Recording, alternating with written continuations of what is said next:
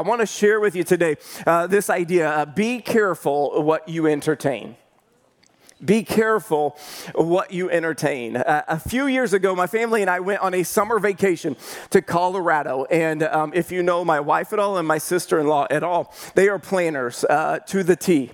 Um, and, and so they were strategizing what we were going to do for the week in Colorado. And, and one of the things that they decided uh, that the boys thought would be kind of fun uh, was to go to Manitou Springs and climb the Manitou Incline. Uh, if you have never seen or experienced experienced what that is, I, I have a photograph that I would love to show you from the very bottom down there. Okay, you see the skyline up there, the very top? Yeah, that's not really the top. That still goes up after that. And, and so um, we entertained this idea the night before, saw pictures online, thought it would be great until me and my brother and my daughter and, and the three other fellas that were there with us got to the bottom of the incline and looked up.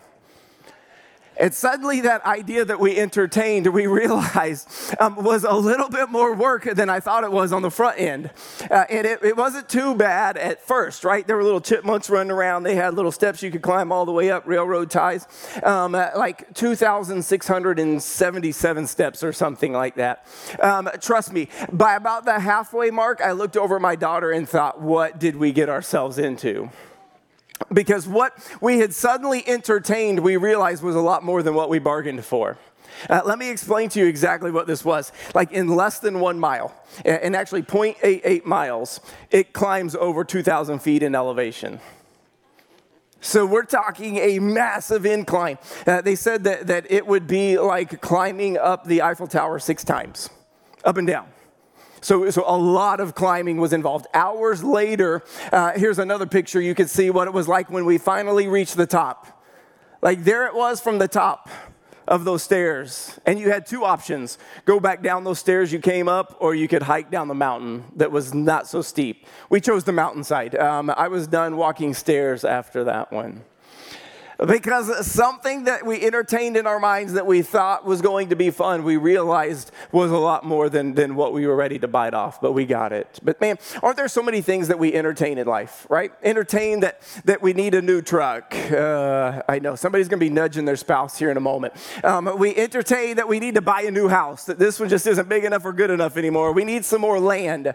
Um, we entertain the fact that we need to buy just one more gun, honey. One more gun. Yeah, all everybody that wants one more gun, say amen. That's what I'm talking about. Um, or, or I need to buy just one more horse, honey. If I could just get one more horse, or one more purse, or one more pair of shoes. All the ladies in the house, right? We entertain all of these ideas. And then we end up acting on them the longer we entertain them, right? If we chip away, we wear away, we get there. But, but man, to me, what happens when we entertain some of the wrong ideas too? What happens when we begin to entertain the idea of being with somebody else that's not our spouse? Instead of entertaining the idea of how I can invest in my marriage and make it better. What happens when we, we entertain this idea of comparing ourselves to somebody else? If I could just be skinnier like them or stronger like them or look like them, and we get caught in this comparison game, and this idea that we entertain becomes a trap that we live in rather than valuing ourselves and learning to value ourselves or make decisions uh, out of choosing to be healthier, we get stuck in this comparison trap that never, never fills us up or satisfies us. How can we make this pain go away? And we begin to entertain all of these ideas about what we can do to make the pain inside of us stop, and we begin to be willing to do whatever it takes to numb it and make it go away. Can we just be real in church today for a little bit? See, see, here's what I think we need to we need to guard carefully what we choose to entertain in our life. And I think scripture is really clear about, about showing us the good examples where people entertain the right thing and the wrong examples uh, where the wrong things got entertained. And so, if we're going to entertain the right idea, then we need to entertain what the Lord has called us to engage with. Uh, that, that if we want to get our life lined up with what God has called us to be, then let's entertain the right things that God has called us to engage with in our life. If we get that right, you won't want to entertain the bad things The more, see, we make this thing about following Jesus about like, don't do this and don't do that. Like, you've got it all wrong. It's not about what you can't do, it's about what you can do. And if you would focus on serving Him and what He's called you to, you begin to realize all those other things aren't nearly as fulfilling as you thought they were. When you fill up on the right thing, you won't want to fill up on the bad thing. I used to love McDonald's, confession. Um, I know, like anymore, I don't want it at all. I take that back. There is one time of year I want McDonald's. Um, that is when the McRib comes back on an annual basis, and that's it. I know it's not healthy. I don't even want to know what's in it. Don't tell me. Just let me enjoy it, okay? But I don't want it anymore because since I've changed my eating habits and my lifestyle, I've realized the way I feel when I'm done. I'm sorry, McDonald's. Like, if I just offended you, like, I'm sorry. I don't want it anymore because I filled up on the right things. The other things that aren't so good for me anymore, I no longer desire. And, and that's what we're looking at here in Deuteronomy. See, there, there's this moment in Israel's history where, where God delivered them from slavery, delivered them out of Egypt. They went across um, the Red Sea. God parted it for them and they walked across. He was taking them to a promised land. And after God had done all this stuff, they still said, I'd rather be in slavery than live out here in the desert. And, and they sinned against God and took 40 years through the desert when He had them there ready to go in. And, and, and because they kept entertaining the wrong ideas, they didn't make it where God wanted them to go right away. And so they've circled that mountain for 40 years, and God's put them back at the promised land, about to go in where God wants to take them again. And He challenges them to engage with the right things and entertain the right ideas. And in Deuteronomy chapter 6, starting in verse 4, uh, in, in the Jewish culture, they call this the Shema. Uh, it's literally a prayer uh, that is part of the culture that they pray every day. And it says this Hear, O Israel, the Lord our God, the Lord is one.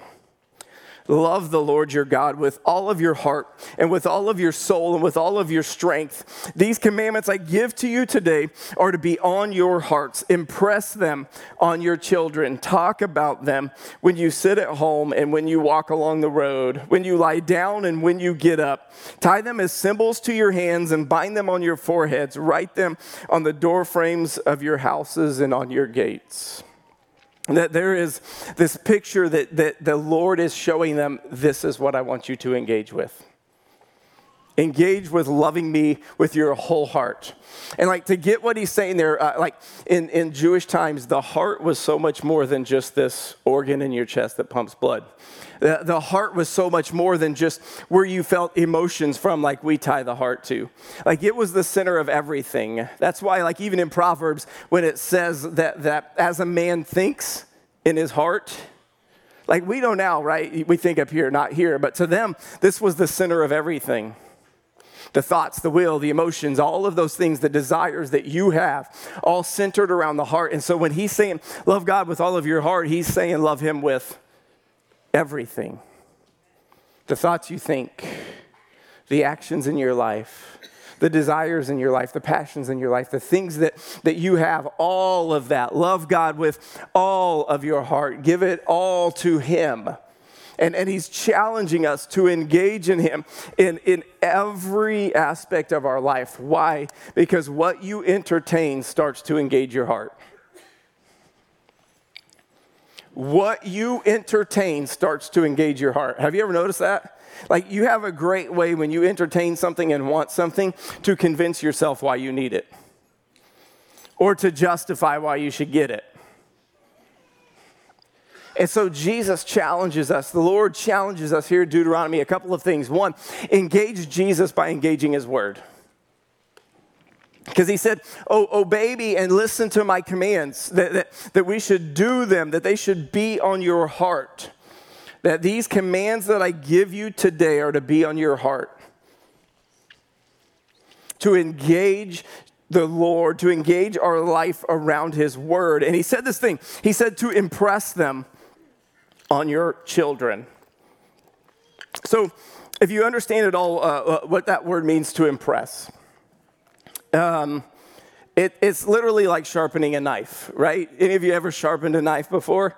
Like, I, I, this looks really shiny because they started making those really cool knives that you just change the blades out when you're skinning a deer. It's a whole lot easier than sharpening one. But The idea uh, to impress is, is to sharpen. I mean, it's literally to, to, to take something and, and, and impress it in, in such a way that it begins to change the very thing that you're pressing on it. That, that the Lord literally says, like, don't just read my word,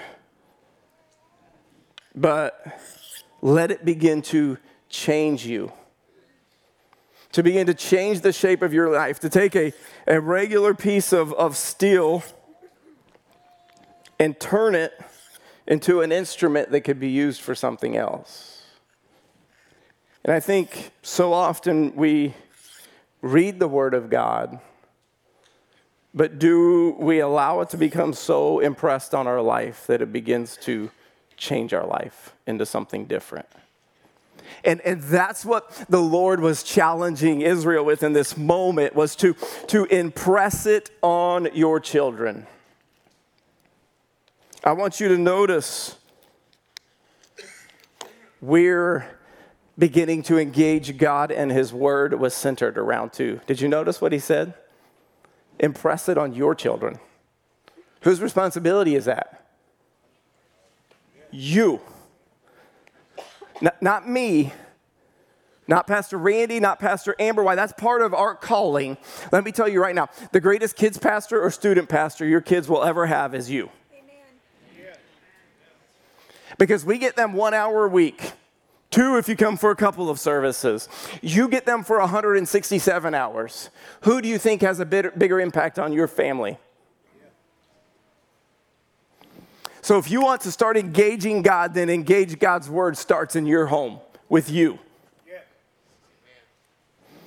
With you taking the time to sit down and have a conversation with your kids, with you taking the time to sit down and pray with your kids, with you taking the time to explain to them those things.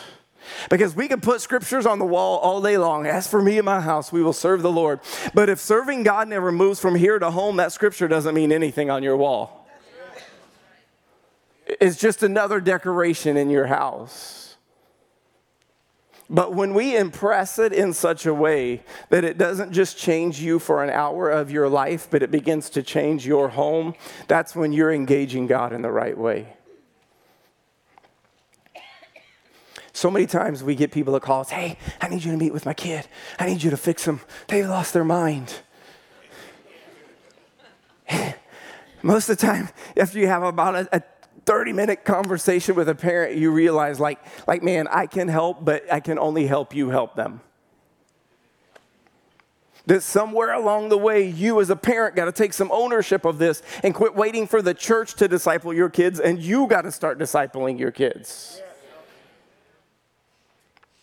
that He's called us as a whole to engage with His Word in a way that we impress it on our families, that, that it has begun to change our life, and then we begin to change the life of those around us, and it starts at home.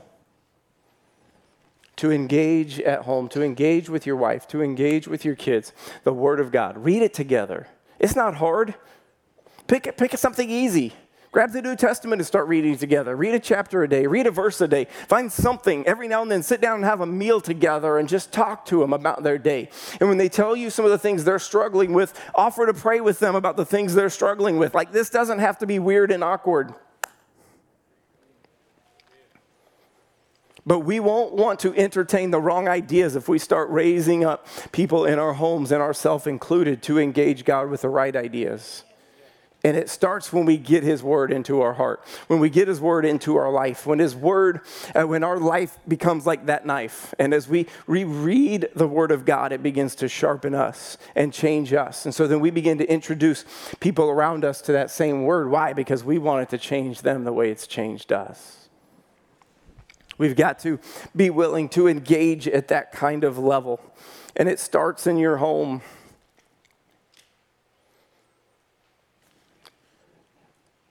You know, one of the, uh, personally, one of the best ways I've found to show my kids what Jesus is doing me, if I can be honest with you, own your failures with your kids. Like, this world already creates enough pressure to try to be perfect. Teach them what it's like to be real at home. Don't put the same pressure to be perfect at home because they think you're perfect and they never see you actually own your failure with them. Some of the most painful moments, and yet at the same time, some of the most life changing moments for me with my kids were the moments I had to go back in and sit down on the, a bed with my kids and look them in the eye and tell them, I'm sorry. Dad lost his temper, and that's not the way I want to be, and that's not what Jesus wants me to be. And I've asked him to forgive me, but I need to come ask you to forgive me. It would be amazing if we could let down that wall with our kids and be so real with them that we could show them that we're not going to get this perfect, but we're going to run to Jesus every time we don't, and we're going to give it to Him, and we're going to come out better on the other side. That's the best, one of the best, one of the easiest ways. Not easy, that's not true. One of the best ways. The easiest way would just be bring them to church and hand them off to somebody for an hour and then take them back an hour later. But like I tell my kids, we, we don't choose what's easiest, we choose what's best. And most of the time, what's easiest and what, what's best are on two different paths. Choose what's best. Engage yourself with the Word of God. Begin to engage your family with the Word of God. If you don't have a family, get yourself so engaged that you can begin to influence somebody around you. Because you run into people all the time. You work with people. You live next to somebody. You pass people all the time. You get so sharp with the Word of God that you can begin to change the people around you with what God's doing in you. Engage with the right thing, entertain the right idea. You won't want to entertain the wrong ones. Deuteronomy goes on to say, he, he kind of skips ahead here because while he tells them what to engage with, we kind of hit the next chapter where there's this, this hard part for some people to really wrestle with. Because Deuteronomy 7, starting in verse 2, he says this He says, And when the Lord your God has delivered them over to you, and you have defeated them. See, as they go into the promised land, they've got to fight some battles. And they've got to fight some people to take that land. And the Lord said that when you have defeated them, you must destroy them totally Make no treaty with them and show them no mercy. Do not intermarry with them. Do not give your daughters or their, or their sons or take their daughters for your sons. For they will turn your children away from following me to serve other gods, and the Lord's anger will burn against you and will quickly destroy you. This is what you are to do to them break down their altars, smash their sacred stones, cut down the Asherah poles, and burn their idols in the fire. Like, like, can we just stop for a minute and just admit, like, this is a bit of a hard text, right? Like, I mean, God just said, kill anybody and show them no mercy along the way. Like, I don't have time in this message to break that down completely. So hear me out. Uh, don't get hung up on that spot. Um, there's a lot about God that you and I will never know. And we read a text like that, but we don't know how many conversations God had with those people before they ever got to this place. We, we don't know how many people God sent to them to show them mercy and call them to repentance before they got to this place. So, before we're quick to judge God as, as an unmerciful or unkind or unloving God, let's admit that we're not God and we don't know the whole story of what He is up to. And if Scripture does tell me that God is a God of mercy and a God of love, then I have to believe that somewhere along the way, He tried His best to show them mercy and grace long before it ever got to this point. But we also have to admit at this place in the text that there are some things that God says we should never entertain in our life. That there are some things that we shouldn't entertain to the point we should do everything we can to eliminate them and get them out of our life. And so, what we can't do is not entertain what God has said to eliminate. But you've got to know that when he said to eliminate it from your life, it wasn't to be a mean, angry God. It was because he loves you and he knows it's going to take you in a direction you didn't really want to go. Just like I entertained that climb up the Manitou incline to realize when I got there, it was a whole lot more than what I thought it was. Halfway up, it was a whole lot more work than I thought it was. And sin is the same way. These things that God says to not entertain and to eliminate out of your life, He realizes it's going to take you in a direction that's going to cost you a whole lot more than you thought it was going to, that's going to hurt you a whole lot more than you thought it was going to. And He's doing it out of a heart of love and protection. And that's why He says, don't entertain these things, but wipe them out. And, and we, we get this in one sense. Like, we understand that if we want to get healthier and lose weight, we've, we've got to eliminate some things from our life, right? Nobody loves chocolate chip cookie dough, bluebell ice cream like me, I promise you. Uh, but if I'm, if I'm wanting to get healthy, then, then there may be some of those things I gotta eliminate. I can't bring that package of double stuffed Oreos home and sit down and eat it while I'm Netflix binging. I, I, right? That there are some things that I have to change, that I have to stop sitting around the couch watching Netflix for six hours, and I may actually have to get up and do some exercise.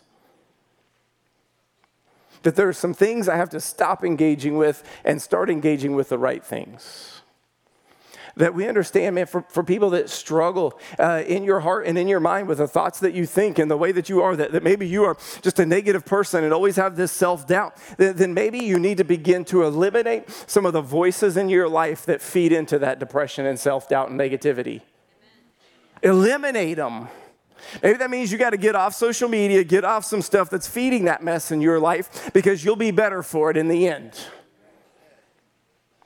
and then start filling your life with the right things, with the Word of God that says, I love you and I care for you and I will be your joy and I'll be your peace and I'll give you the peace of God that'll pass understanding to guard your heart and mind. And suddenly you filled your life with the right things and you find joy and peace that you never had. Why? Because you eliminated some of the wrong things and you started engaging with some of the right things. That somewhere in there we've got to make some really hard choices on what we are going to get into. That we've got to acknowledge that there are just some spiritually dangerous things in our life that we have to be willing to sever. Like, like he said, smash those idols, burn them, do nothing to entertain bringing them into your life. In fact, do all that you can to break every connection with them. Why? Because it's spiritually dangerous. And we live in a world that still is full of spiritually dangerous traps in our life. And all the enemy wants you to do is to start to entertain something dangerous. Why? Because he can get a foot in the door. And then when he can get a foot in a door, he can go from having a foothold in your life to having a stronghold in your life. Why? Because you can't close the door, because you started entertaining something and let him get the foot in the door in your life when you should have shut the door on his foot and kept it closed.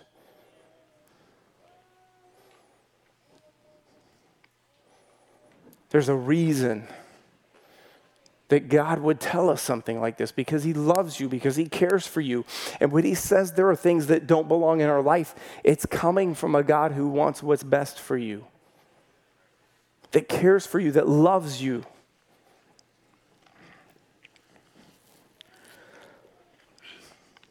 And I think this is the part where a lot of people want me to give you an exhausted list of all of the things that you should cut out of your life. you want that list? It's called the Bible. Open it up and read it. Oh, we can clap for that. Like that's that's like the pretty free piece of advice right there.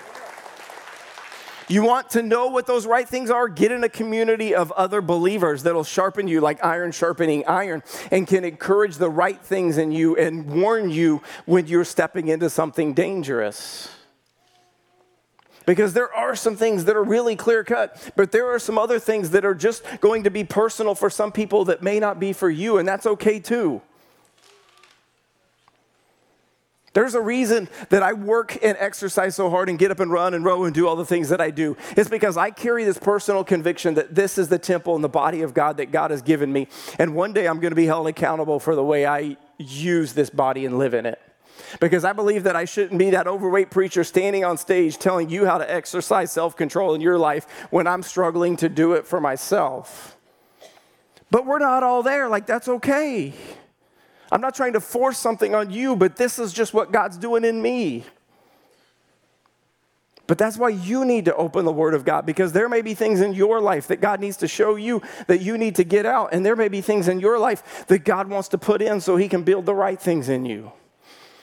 And so we have to take the time to spend some time with God and hear what He wants to say to each one of us individually. Do I think there are some things that we should eliminate? Absolutely. Do I think there are some guardrails that Scripture gives us that I could make it really easy? Sure. Let me start with this one.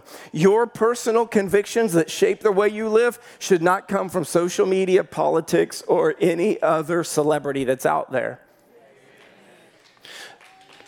It's all right. We can clap for that too. It should come from the Word of God first and foremost. But too many times we're looking to a celebrity pastor.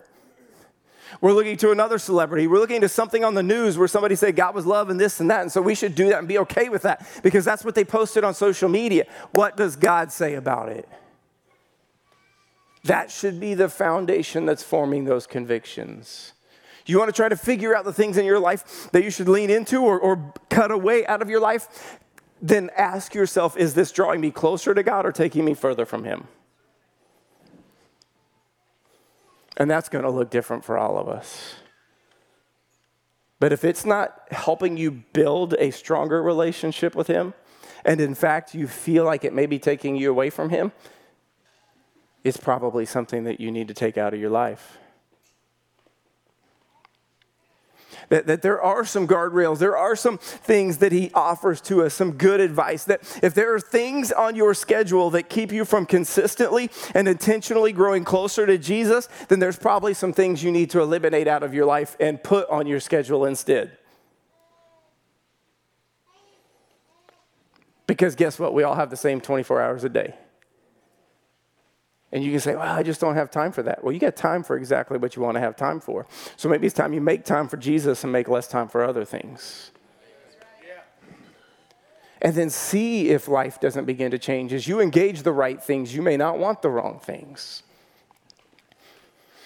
That there are influences in your life, that there may be friends, there may be friendships, there may be things in your life that you know are leading you away from Jesus, then it may be time to break off some friendships right now and build some healthier ones that will encourage you.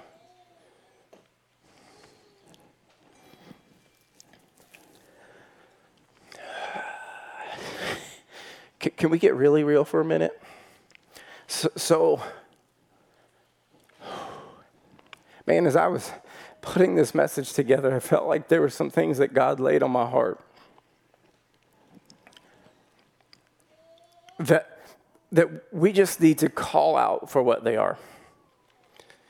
There are some things I think some people need to eliminate out of your life that, that right now you're like, you kind of almost feel it in the pit of your stomach a little bit. And, and so some of these, you guys may, some of, like, I just feel this is for somebody, okay? I, I hope this lands where it is.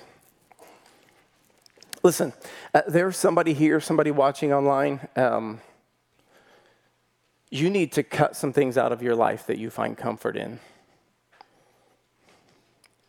Because every time something goes wrong in your life, you turn to something to bring you comfort. When Jesus said, Turn to me, and I will be the God of all comfort for you so that you can comfort others. Yes, yes. And I don't know what that is. It may be that gallon of Bluebell that you grab out and eat to make yourself feel better, but then in the end, guess what? You feel worse because now you don't like the way you look, and so you feel worse. So now I'm going to turn to something else to comfort me again and try that for a while, and I feel worse. And I keep turning to all these things to bring me comfort when God said, Come to me and I will comfort you.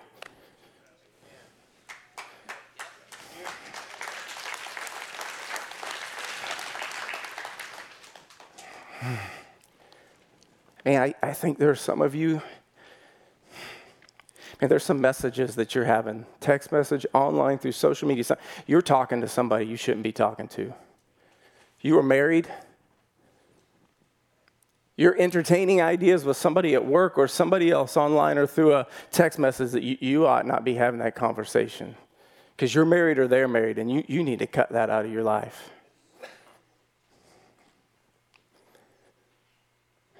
That in a room, let's just be honest, if we can, statistically speaking, uh, if you look at the stats, that there are people in here watching on right now that struggle with pornography, and you keep going back to that over and over again because for whatever reason you feel in control for a little while, it numbs you for a little while, it does whatever. You need to cut that out of your life.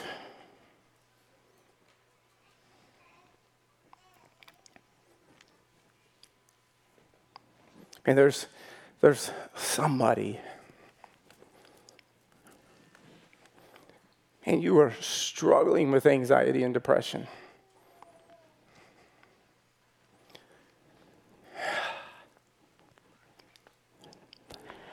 Don't do it. Don't give in to those thoughts. Don't give in to those lies. Don't give in to those things that are feeding that in you over and over again. Stop listening to the voice of the enemy. Stop listening to all the lies that he tells you that you're not worth it or you're never going to change or things aren't going to get any better. And start listening to the voice of God. Amen. That there is a God that loves you and he put me here in this moment on this platform to say not only are there some things you need to get out of your life, but you need to let me into your life.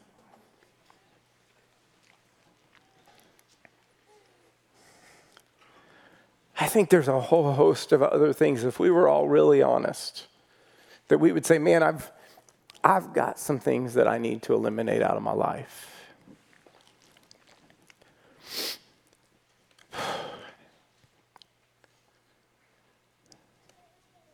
I've got some things I need to eliminate out of my life. And for the, the first time this year in my 41 years of life, um, I started going to a counselor because I just knew there were some things in me that I needed to fix. And one of the things that I'm, I'm recognizing in myself, and this is just me, is I base my value on what I do instead of who God has made me to be and whose I am, and that's His.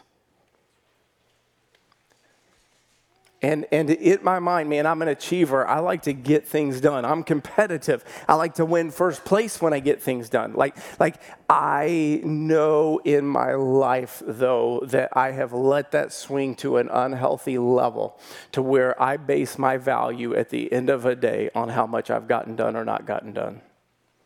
And I knew it was broken when, when he asked me, out of seven days in a week, how many times do you get to the end of a day out of seven days and feel like you've accomplished something good? That was really easy to answer none. And, and like it was like in that moment the holy spirit through him through that moment in that conversation turned the light bulb on that said see you, I base so much of my relationship on what I do for God that I've stopped and forgotten that He just loves me for who I am, not for what I do for Him. And that at the end of the day, my value isn't based on how many boxes I get checked, or how many things I get done, or how many contracts get signed, or how many fires I put out, or how many people I help. That my value at the end of the day is the fact that I am a child of God and He loves me. And that has nothing to do with what I've done, but it has everything to do with who I am to Him. And so I recognize, man, there's some things I got to cut out of my life, and there's some things I've got to work on inside of me that I let feed that. And I know that by nature I put that on everybody else, and because I can never hit the bar that's high enough, nobody else around me can hit that either. And so I can be really hard on other people that I never want to be hard on because I can't hit the bar, so they're sure not going to hit it. And I recognize that's broken in me. And I recognize that it's, it's not that I just got to eliminate some things out of my life, but it's I've got to stop and start engaging God with the right things in those moments and remind myself that I am loved by God, that He loves me. Not, not for what I do, not because pastor is in front of my name, but he just loves me.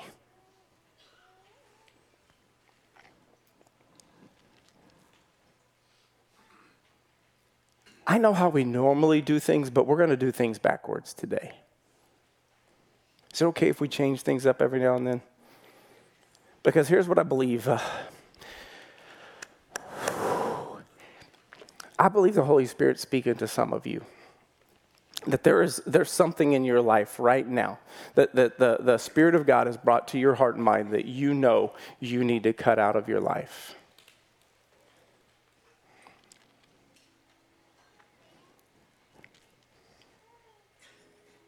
How, how many of you in this moment, man, would just be really vulnerable and really transparent and say, say man, that's me. I, I've got some stuff in my life. Hands up. Hands. It's all right. Look. Look around. Like, look at all the hands that are up. Don't you believe the lie that you're the only one fighting this battle? Don't you believe the lie that nobody else is going through what you're going through? Don't you believe the lie that you have to face this alone or do this alone?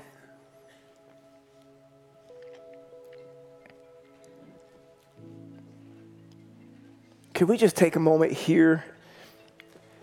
For those of you that raised your hand, I, I want to challenge you with this. We're going to pray.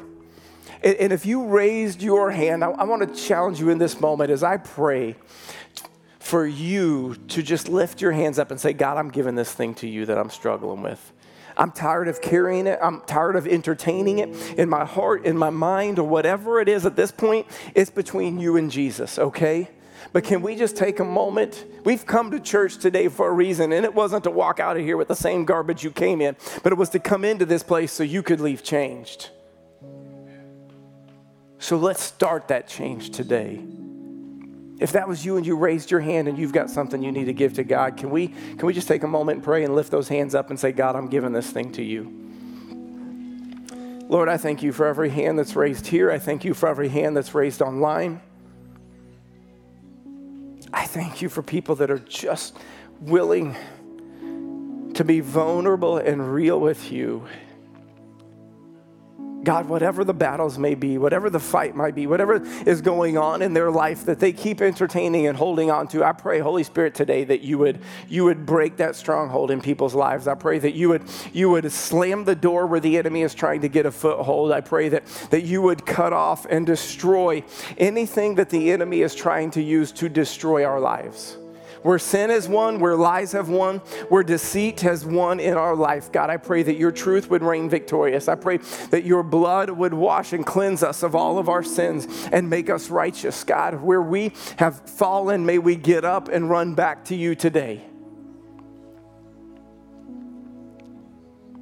May we not come into this place and leave without encountering you. For every hand that was raised, every act of faith that was given, God, to give it to you today, I pray that you would honor that faith, that you would deliver, that you would set free, and you would do a work that only you can do, Jesus. Set us free so that we can give you our whole heart, every thought, every word, every action, every part, and every fiber of who we are. God, we surrender to you. Help us engage with your word. Help us engage with your spirit. Help us to engage you through prayer and do all that we can to walk in the victory that you promise to give each one of us, Jesus. You can put your hands down. Listen, one of the greatest things you can do today, let me tell you what you can do is, is engage with Jesus today. So, with every head bowed, every eye closed, maybe you're here, maybe you've never taken the time to give your life to Jesus, and, and you're sitting there thinking, man, I've got some junk in my life that I keep fighting, and, and I've tried everything I can to, to overcome it, to get it out of my life, and I can't do it on my own. Maybe you've never tried Jesus. Maybe you made a commitment to Him a long time ago, but you've just not been living that commitment, and today you want to make a new commitment to Jesus. If that's you, if you've never given your life to Jesus before and you want to, or maybe you made a decision for Him a long time ago and you've not been living it, and you want to make a new commitment to live for Him today. If that's you, would you slip your hand up so that we could put a Bible in your hand and pray with you?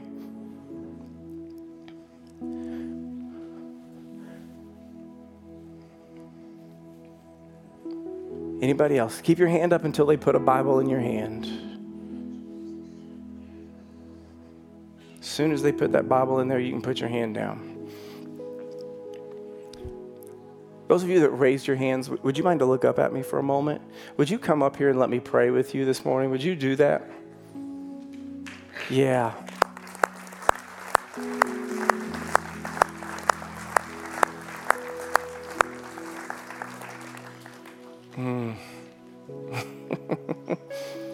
Know, Jesus sent us here today just for you. You know that? Oh.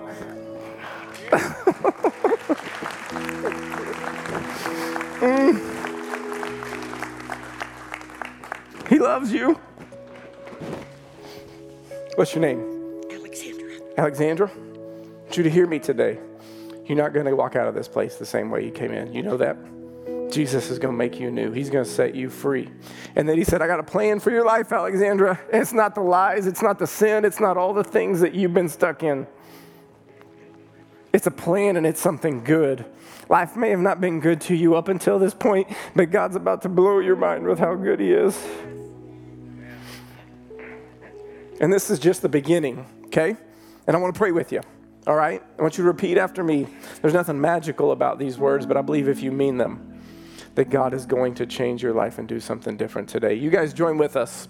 Dear Jesus, Dear Jesus, I need you I need you to come into my life, to come into my life, to make me brand new, to make me brand new, to wash away my sins, to wash away my sins, and to live for you, and to live for you, and to love you and to love you with all of my heart with all of my heart and all of my strength. Every thought I give to you, Jesus, Every thought I give to you, every action is yours. every action is yours. Help me to love you Help me to love you and help me to live for you. and help me to live for you. In Jesus' name, amen. In Jesus' name, amen. Listen, today's just the first step. I'm going to tell you this it's the same thing everybody else here has come to learn. I promise you, somewhere the enemy's going to come after you again. But the, here's the difference that separates from who you were and who you are now. We don't have to run from Jesus anymore. Every time the enemy knocks us down, we're going to get back up and run to him again. And we want to be here with you. We want to be family to help you keep doing that. That's why everybody's clapping and cheering for you because it's a celebration and we love you. Mm. Would you go right over there and visit with that lady for just a moment, please? All right. Can we stand across this place? I believe we had church today. Can we just take one moment here as a commitment at the end of this service to lift our hands all across this place? If you're watching online and you can, lift your hand too. And, and let's just commit that from this day forward, God, we're going to engage with you where you've called us to and cut the things out of our life you want out, Jesus. Father, I thank you for everybody here, everybody watching online, for the work that you're doing in us, for the work that you're doing through us. I believe that you have healed people that are broken today. I believe you have set free people that have been held captive by the enemy. And we're going to walk in that healing and we're going to walk in that freedom, God. We're not going to go back to the things that we had before, God. We're cutting those off and removing them from our life. And we're going to move forward into the life that you have for us, Jesus. We're going to engage you, engage your word, and engage your word with those around us so that you begin to change who we are into every area of our life and help us begin to change the world around us because of what you're doing in and through us, Jesus. And we ask it all in your name. Amen. Listen, our prayer team is up here. If you want somebody to pray with you, please come down and let one of these prayer team members pray with you. We love you guys, and we'll see you next week.